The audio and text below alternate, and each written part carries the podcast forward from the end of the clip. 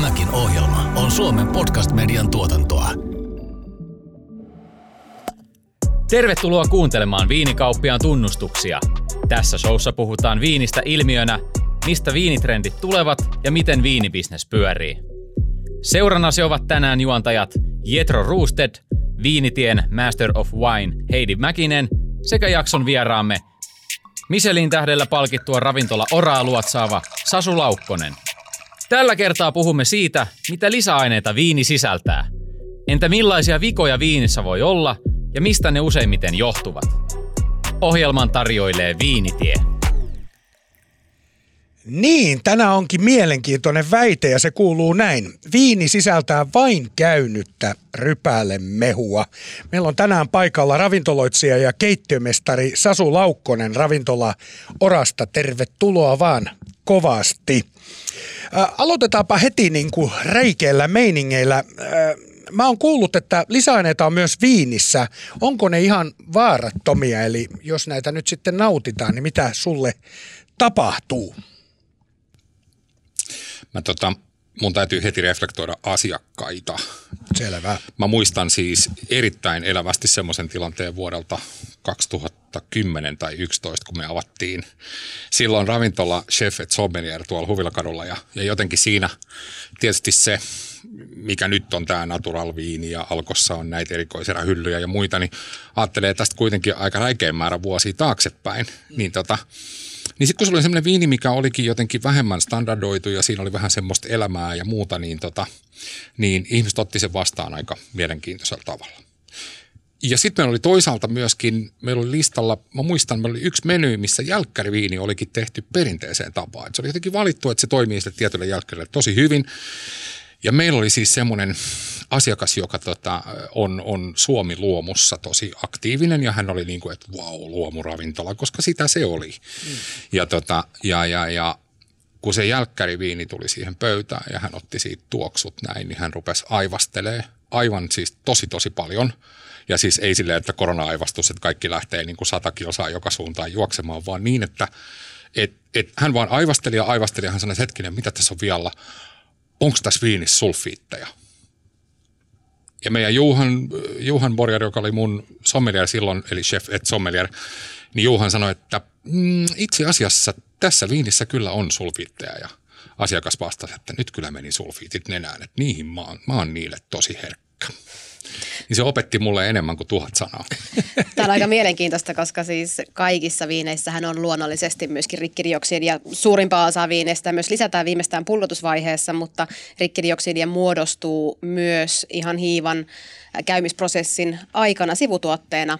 Ja sitä on kyllä ihan jokaisessa viinissä, että aika, aika hauska tämä, että ta, hän oli sitä mieltä, että se on rikkidioksidi nimenomaan, joka siellä rupesi aivostuttamaan, koska sitten taas monelle, joka oikeasti saakin tämmöisiä niin allergisia reaktioita vaikka viinistä, niin se voikin johtua vaikka histamiineista, hmm. eikä siitä rikkidioksidista, mitä on sitten taas niin kuin viinissä lähtökohtaisesti paljon vähemmän kuin joissain muissa elintarvikkeissa, kuten siis kuivatuissa hedelmissä. Just niin, kyllä.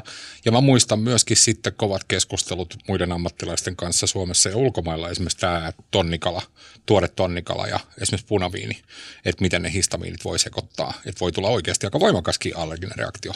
Mutta tietty, sun kysymyshän koski sitä, että kuulostaako tämä minun mielestäni vaaralliselta, Juuri että näin. viinissä on, on lisättyjä aineita, niin, niin tavallaan jos mä mietin tätä hetkeä, miten paljon mä oon saanut tutustua viineihin ja myöskin viinin tekijöihin, niin, niin kyllä mä luotan aika vankasti.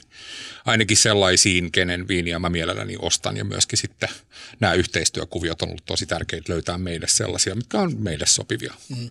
Eli sua ei varsinaisesti huolestuta lisäaineet, mutta entä asiakkaat? Jotenkin tuntuu, että tämmöinen tietoisuus olisi lisääntynyt, niin kyseleekö ne paljon näistä? Ei kyllä kysele, joo.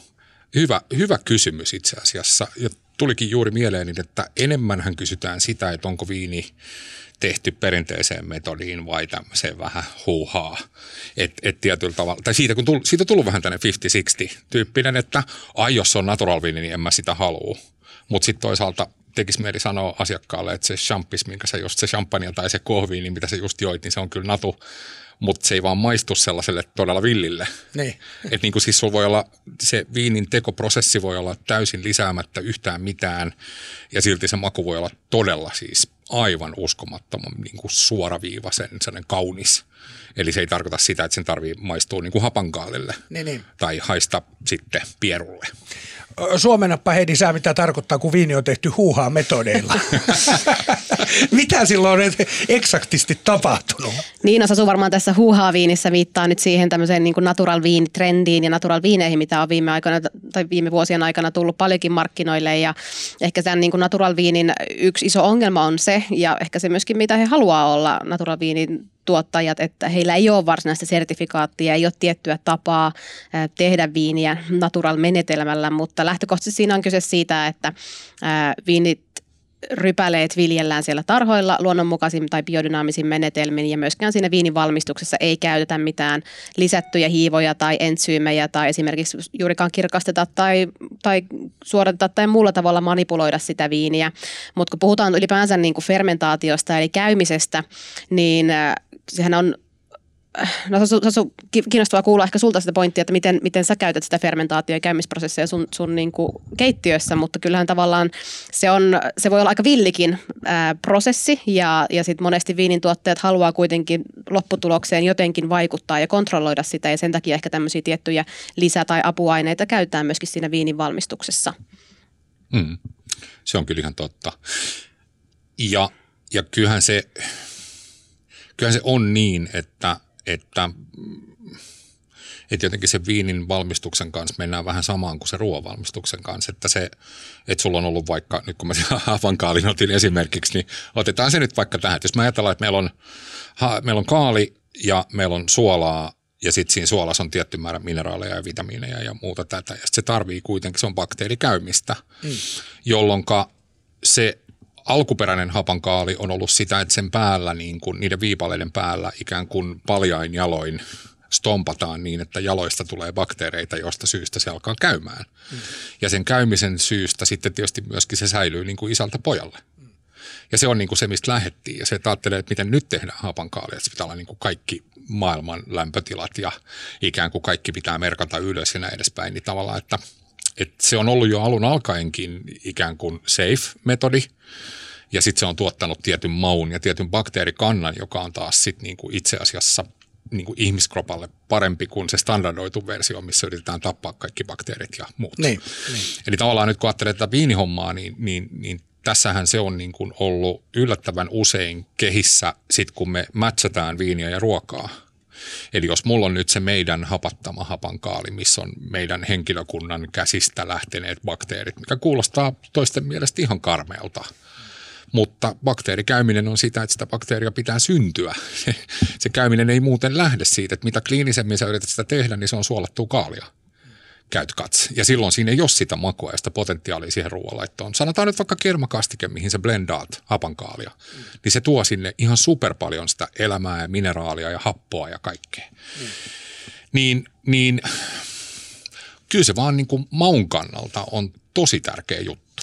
Niin, no tuossa niinku tavallaan se, että viinituotannossakin käytetään tämmöisiä niinku apuaineita oikeastaan kahteen eri päätarkoitukseen. Toinen niistä on se, että se parantaa viinin säilyvyyttä ja toinen on se nimenomaan se, että se parantaa sitä lopullisen viinin makua.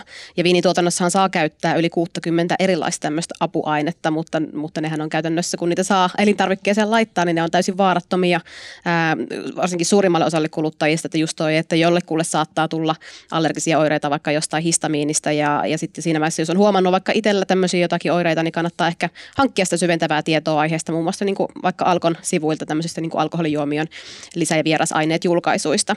Mutta pääsääntöisesti niin kuin ei viiniin tavallaan laitetaan ehkä siinä käymisprosessissa jotain apuaineita, että saadaan vaikka niin kuin nopeutettua jotain prosesseja tai päästään parempaan lopputulokseen, mutta lopullisessa viinissä lisäaineita ei juuri ole muuta kuin sit se rikkirdioksidi ja ehkä just ennen pullotusta joku kirkastusaine, joka kuitenkin sit suodataan sieltä pois ennen kuin se viini päätyy pulloon.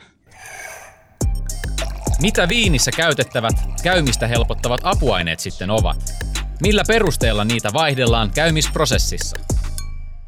No miten sä asusit tuommoinen niin molekyylikastronomia, joka on tonnut sanotaan 15 vuotta Suomessakin aika isossa merkittävässä roolissa, ainakin jossain vaiheessa oli tosi isona trendinä hmm. osana ruoan valmistusta, niin käyttää erilaisia niin kuin, onko sitten apuaineita, jotka, jotka sai vaikka ruoan tietynlaiseen olomuotoon. Niin mitä mieltä sä oot tommosista ja mitä, mitä mahdollisuuksia tarjoaa ruoanvalmistukseen? Onko teillä orassa käytössä molekyylikastronomian kikkoja?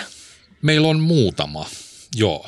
Ja ne on ehkä enempi niin kuin nyt sellaisia, että, että tota, hate to say, mutta että jos sä ajattelet sen sillä tavalla, että sun pitäisi yhtä ammattitaitoisesti sanotaan vaikka valmistaa vegaaninen keksi, kun missä sä teet, mulla on keksit mielessä, koska me just tehtiin viiden suklaan keksejä duunissa, kun mä tulin tänne. Niin, Aa, missä ne on? Mä ne on siellä vielä taikinana, koska ne paistetaan vasta huomenna huomiselle lounaalle sitten, mutta mut niinku tavallaan se ajatus, että et okei, että sä voit silloin ottaa niistä – ne suklaat, missä ei ole maitotuotteita, niin ok, se silti toimii näin. Mutta miten sä teet sitten keksin rakenteesta yhtä hyvän? Et mä katson sen niinku sillä tavalla, että niillä muutamilla aineilla, mitä me käytetään, mitkä nekin kyllä itse asiassa on sitten hyödyteaineena, on punaista merilevää.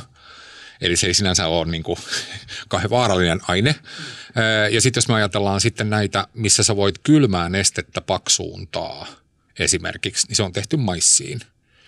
Eli niin kuin ei ihan huuhaa, niin, niin kuin sillä Mutta ajatellaan, että sä laitat tämmöistä valkoista jauhetta tohon ja blendaat kylmää nestettä, niin se paksuuntuu olennaisesti. Niin jos asiakas näkee sen tehtävän, niin kyllähän siinä niin kuin hyppää hyvin helposti. Et mikäs tämä juttu on? Mikä homma nimi? Et anteeksi, ajattelitko syöttää tuota minulle? niin kuin, että se, mutta että ruoan valmistuksellisesti se, että me päästään tiettyyn tulokseen, niin kyllä on käytössä.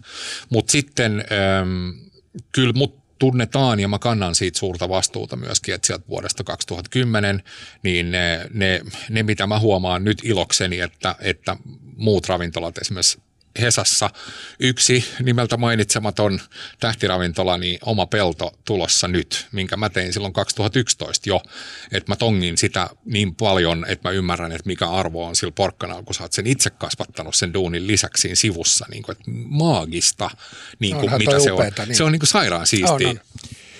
Niin Heidi, kerropa nyt sitten kaikille kansalle, että mitkä on ne lisäaineet, mitä viinissä nimenomaan käytetään. No viinin parissa äh, voidaan käyttää esimerkiksi erilaisia entsyymejä ja entsyymejä auttaa aina jotakin äh, asiaa joko tapahtumaan nopeammin tai paremmin. Äh, ja sitten ylipäänsä niin kuin viiniä kun valmistetaan, niin myöskin sitä tavallaan sitä raaka-ainetta voidaan siinä prosessissa muokata. Sanotaan vaikka, että jos siinä viinissä ei ole riittävästi hapokkuutta, niin siihen voidaan lisätä viinihappoa.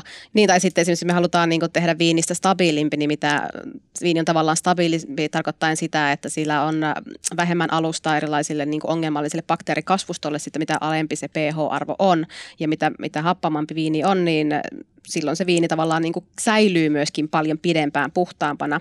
Ja tietyissä olosuhteissa viinin pH-arvo voi olla niin korkea, että se on tavallaan riski tämmöiselle bakteerikasvustolle ja silloin tuottaja haluaa ehkä sitten pyrkiä laskemaan tätä pH-arvoa eri, erilaisilla menetelmillä. Ihan samalla lailla sitten viinin niin kuin apuaineena voidaan käyttää vaikka kirkastusprosessissa ähm, joko eläinperäisiä tai sitten kasviperäisiä proteiineja. Eli mikä kirkastuksessa on kyse, niin on se, että siihen viiniin lisätään proteiinia, joka sitten reagoi sen viinissä olevien proteiinien kanssa, niin tulee isompia molekyylejä ja silloin ne saostuu sitten sinne viinin pohjalle ja voidaan suodattaa pois. Ja ehkä niin kuin yleisimpiä tämmöisiä proteiinilähteitä, mitä viinin kirkastamisessa käytetään. Ne on tänä päivänä bentoniittisavesta tehty kirkastusaine, mutta on myös olemassa ole, niin kuin eläinperäisiä aineita, kuten albumiinia, kananmunaa tai kaseinia, maitoperäisiä tuotteita. Ja myöskin tämän takia on tullut ehkä nyt monelle kuluttajalle semmoinen iso kysymys siitä niin kuin viinin vegaaniystävällisyydestä. Ja se on ehkä sitten taas se, niin kuin, että mitä puhut, kysyit aiemmin Sasulta sitä, että miksi ää, miksi ollaan niin skeptisiä näitä lisäaineita kohtaan, niin ehkä se on se, että tiedetään vaan niin vähän, että ollaan kuultu, että viinissä voidaan käyttää tämmöisiä aineita, mutta sitten ei lopulta ymmärretä, että miten sitä käytetään ja sitä ei ymmärretä että se vaikka suodataan pois siitä viinistä lopulta, että ei siellä lopus, lopullisessa viinissä ole, ole kananmunaa, vaikka se sitten taas niin kuin lainsäädännöllisistä syistä joudutaan mainitsemaan niin kuin allergikkojen takia vaikka etiketissä. Niin, ja eläinperäisyydestä tuli mieleen, että mä oon kuullut, että aiemmin ainakin on käytetty viinin äh, valmistuksessa härän verta. Voiko tämä olla totta vai onko tämä vaan urbaani legenda viinitiloilta? No tämä on nyt tänä päivänä onneksi laitonta, mutta kyllä tämä on ihan, ihan faktaa, että häräveressäkin on samalla lailla proteiinia kuin näissä muissa, muissa kirkastusaineissa. Sitä on aikanaan käytetty, sekoitettu viiniin ja kirkastettu se viini samalla tavalla. Mutta samalla laillahan niin kuin Sasuka ei käytä varmasti häräverta tehdessään kirkasta kastiketta töissä, mutta kyllähän kastikkeitakin, kun halutaan tehdä kirkkaita liemiä, niin kyllähän nekin jollakin tavalla kirkastetaan, saostetaan ja Mm, useimmiten, siis niin kuin mut on opetettu silloin joskus kokkikoulussa ja silloin joskus kauan sitten, niin kyllä kirkastamiseen käytettiin kananmunan valkoisia. Mutta kyllähän tuommoisiin, niin kuin, meillä on onneksi niin kuin, paitsi lainsäädäntö kieltää niin häräveren käytön, niin kyllähän puhtautta ja viinien niin kuin, paitsi aitoutta, niin myöskin sitä, että viinissä ei ole mitään sinne kuulumatonta, niin sitähän valvotaan tosi tarkasti. Kyllä, kyllä. Ja esimerkiksi Suomessa meillä Alkolla on oma laboratorio, jossa ihan niin kuin tutkitaan kaikkien tuotteiden ää, sisältöä.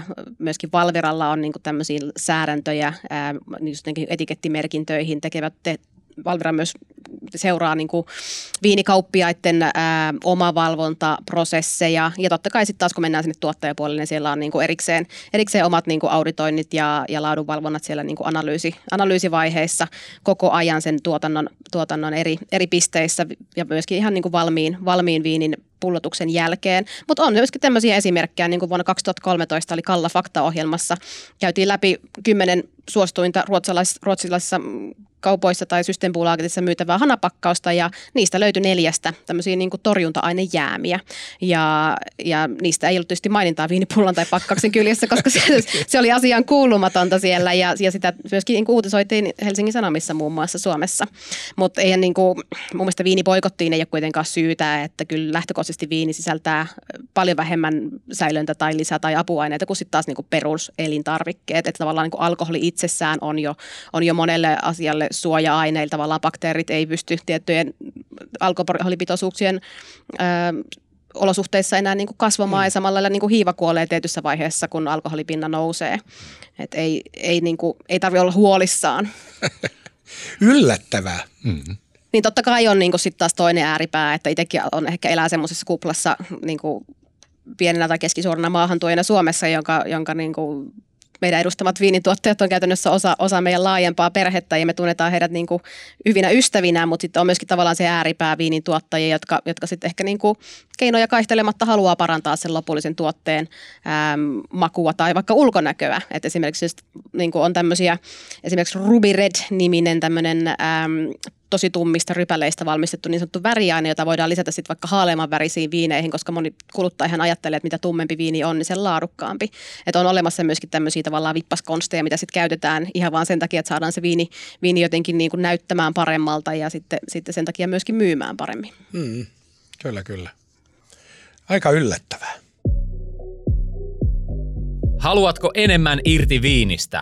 Viinitien Grand Cruun jäsenenä saat ensimmäisenä tiedon mielenkiintoisista pieneristä, viinimaailman parhaista löydöistä ja viinitapahtumista. Liity osoitteessa viinitie.fi.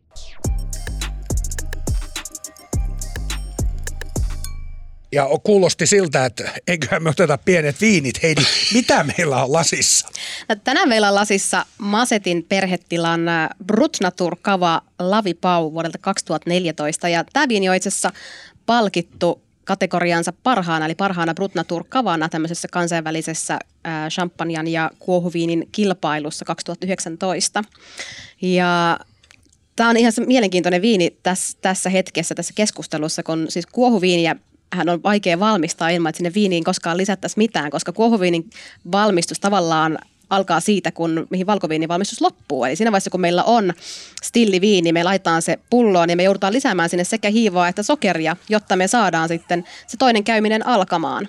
Ja tähän on tavallaan niin kuin puristi, voisi sanoa, että sinne lisätään tässä vaiheessa jotain, eli se ei ole ehkä sitten taas niin kuin täysin luonnonmukainen tai taikka sitten täysin lisäaineeton tai apuaineeton mm. viini. Mutta nyt on kyllä huippumaku. Tämä on ehdottomasti meikäläisen suosikki niin kuin koskaan. En, en tiedä, miksi nyt on lisätty jotain, mikä sopii ainakin mulle.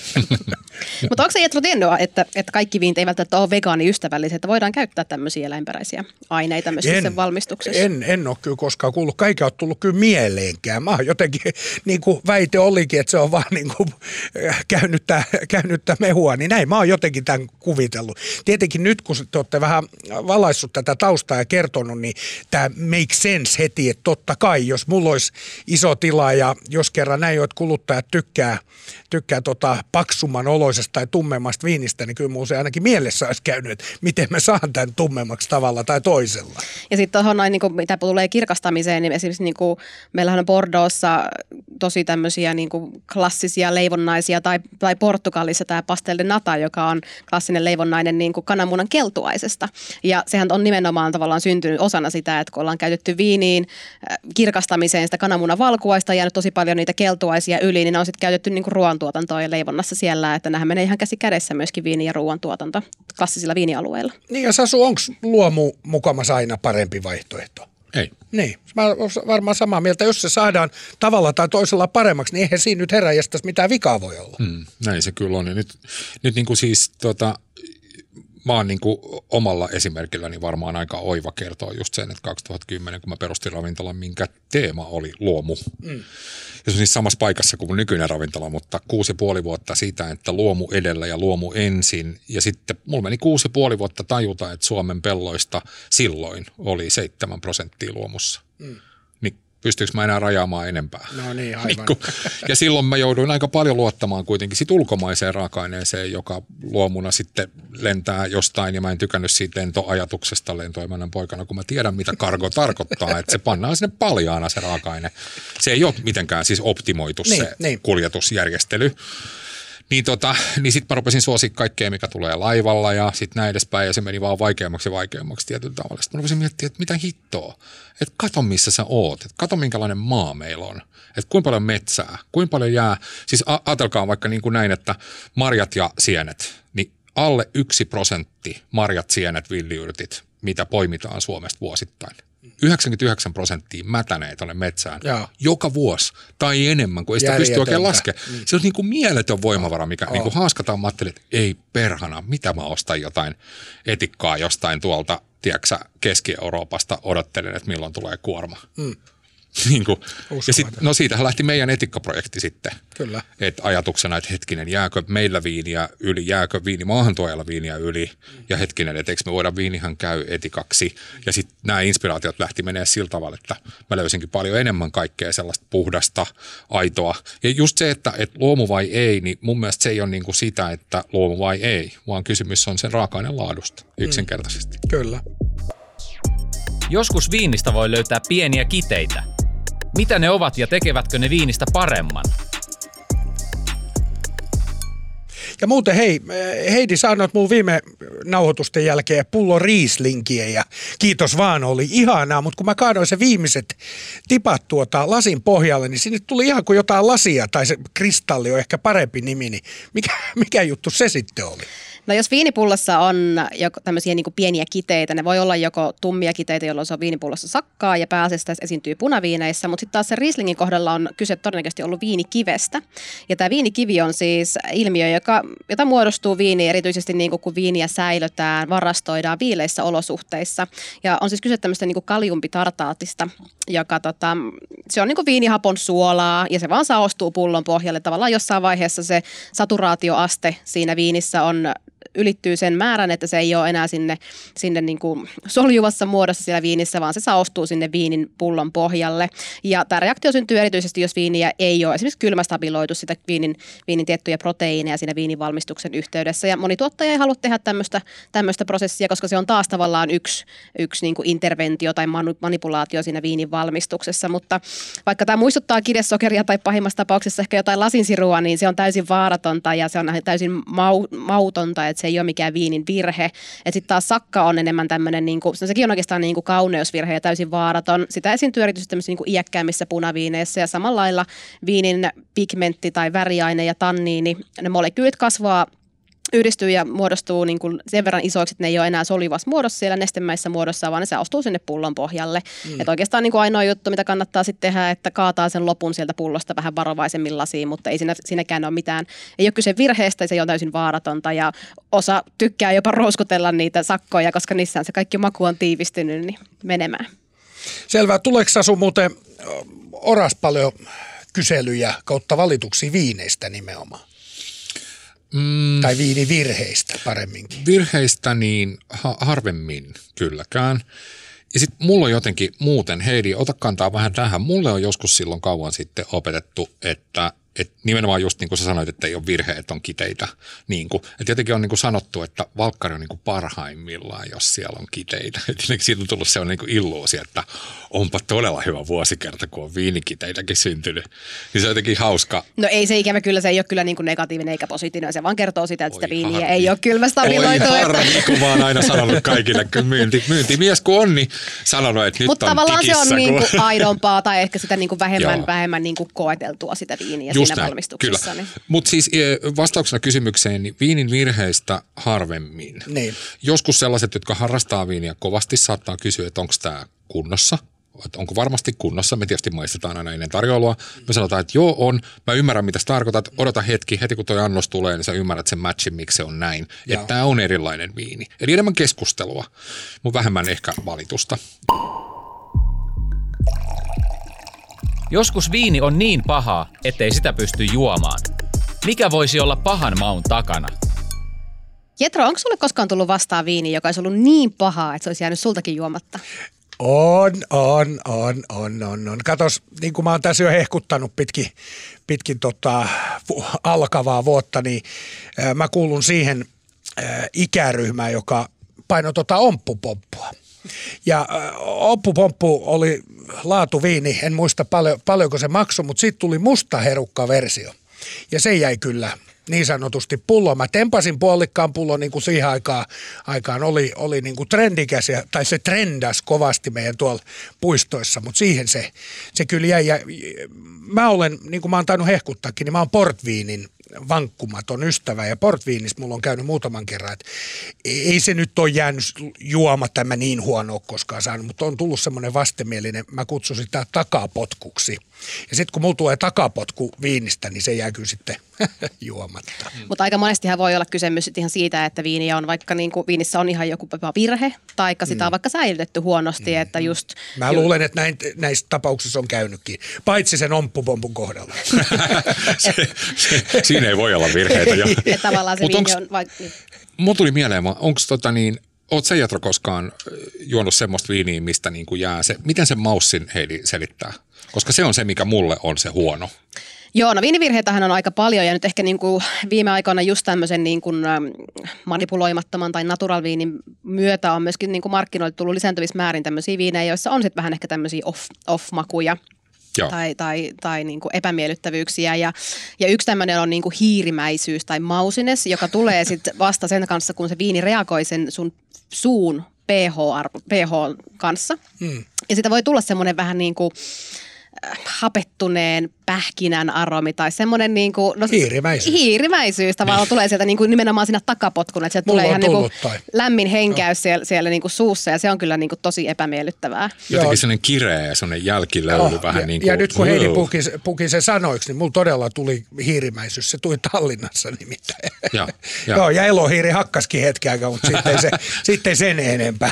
Mutta niinku yleisempiä viinivirheitä on just nimenomaan toi niinku korkkivika, jolla viini maistuu tämmöiselle niinku märälle pahville. Että se korkkivika syö sen viinin, niin sanotusti syö sen viinin kaiken puhtaan, raikkaan hedelmäisyyden ja sitten tulee semmoinen niinku vähän kellariarominen ja silloin se on niinku tosi epämiellyttävää. Sitten voi olla myöskin, että viini vaikka niinku, äh, on säilytetty aivan liian lämpimissä olosuhteissa, jolloin se hedelmäisyys voi olla vaikka keittynyttä tai viini on ollut liian pitkään auki, ollut tekemisissä hapen kanssa, sitten alkaa muodostua niinku etikkaa, etikkahappobakteerin niinku toiminta aktivoituu siinä viinissä ja se alkaa muistuttaa niinku etikkaisuutta. Tai sitten on just tämmöisiä niinku haitallisia hiivoja, vaikka yleisimpinä tämmöinen niinku bretta, brettanomyces, jolla, jota myöskin käytetään vaikka ihan oluen tuotannossa, niinku, käytetään oluita ihan tarkoituksellisesti tämmöisellä hiivalla, mutta se on myöskin semmoinen, semmoinen hiiva, että se kyllä sitten tavallaan tuhoaa monen niin kuin hyvän hiivan toiminnan ja voi ruveta hallitsemaan sitten viinissä, tuo vaan semmoisia niin kuin maanläheisiä, vähän lantamaisia, eläinmäisiä aromeita sinne viiniin. Joo. Keskustelu osoittaa, että apuaineet eivät ole välttämättä huono asia. Niiden käytössä myös mittakaava ratkaisee. Mutta tosi jotenkin mielenkiintoista kuulla toi, toi niinku, tavallaan miten paljon niinku puhutaan näistä apuaineista viinin parissa ja sitten miten paljon niinku apuaineita voidaan käydä siellä keittiössä ja miten se sitten niin se ei ole niin mustavalkoista se, että onko viini luomua tai onko ruoka luomua tai onko se niin täysin puhtaasti valmistettu ja missä se on se puhtauden niin rajapinta. Että, että jos halutaan käyttää niitä entsyymejä tai halutaan saada joku tietynlainen rakenne vaikka ruokaan aikaiseksi, niin sitten voidaan käyttää joku lisäaine. Ja yleensä se lisä- tai apuainehan se on niin nimenomaan sä mainitsit maissin ja punaisen merilevän, että se, se, niin kuin, se itse aines, joka lisätään, niin se tuleekin luonnosta, että se ei ole mikään niin kuin, epämääräinen kemikaalipurkki, mikä haetaan kaupan hyllyltä, vaan se on niin kuin johdannainen ja sen tiettyyn asiaan, asiaan niin kuin rakennettu, niin toi on kiinnostavaa kuulla, että, että sun näkemys tuosta, että miten, miten voi hyödyntää ruoanvalmistuksessa. On, mutta mut tuossa täytyy myös muistaa, että toi on niin kuin mun pienen 9 neliön keittiön maailma. Että tietyllä tavalla sit, koska, koska tota, niin mulla on mun, mun historiahan on silloin, kun mä oon aloittanut työnteon, niin satamalaitoksen jälkeen, kun piti yrittää pystytellä liikennemerkkejä ja ihmetellä, että mikä tämä juttu on 15V, niin mä menin pakkaan lentokoneruokaa. Eli niin kuin sit, kun mä näin sitä, mitä se tarkoittaa, koska siinä pitää olla se säilyvyys kohdallaan ja sitä pitää lämmitellä vähän häilyvyysolosuhteissa ja kaikkea tätä näin, niin, niin mun historiassa on kuitenkin myöskin sitä niin kuin teollista ruoanvalmistusta. Ja nyt esimerkiksi, koska niin kuin mä mä mun pienen keittiön leipää sommittelen nyt ison mittakaavaan niin, että se voisi ehkä syksyllä päätyä kauppoihin meidän vaalea mallasleipä. Niin kuin ja leivonleipomo Tampereella kaikki nämä testit ja muut, niin, niin koko ajan yrittää tehdä sitä niin, että ei tarvitsisi lisätä mitään. Et niin kuin, koska sitten kun sä teet jättimittakaavaa, niin se on ihan eri asia kuin se, että mä keittelen tuossa tiimin kanssa 16 ihmiselle niin kuin illalla. Kiitoksia kovasti ja nähdään ravintola Orassa. Kiitos. Kiitos. Tämä oli Viinikauppiaan tunnustuksia podcastin avauskauden seitsemäs jakso. Seuraavassa jaksossa puhumme luomuviineistä. Onko luomu aina vihrein valinta? Vieraanamme on Reilun kaupan toiminnanjohtaja Janne Sivonen sekä WWFn ruoka-asiantuntija Mari Koistinen. Tämän sarjan tarjoili Viinitie. Jos pidit sarjasta, muista seurata sarjaa Spotifyssa tai tilaa show Apple Podcastista. Nähdään ensi kerralla.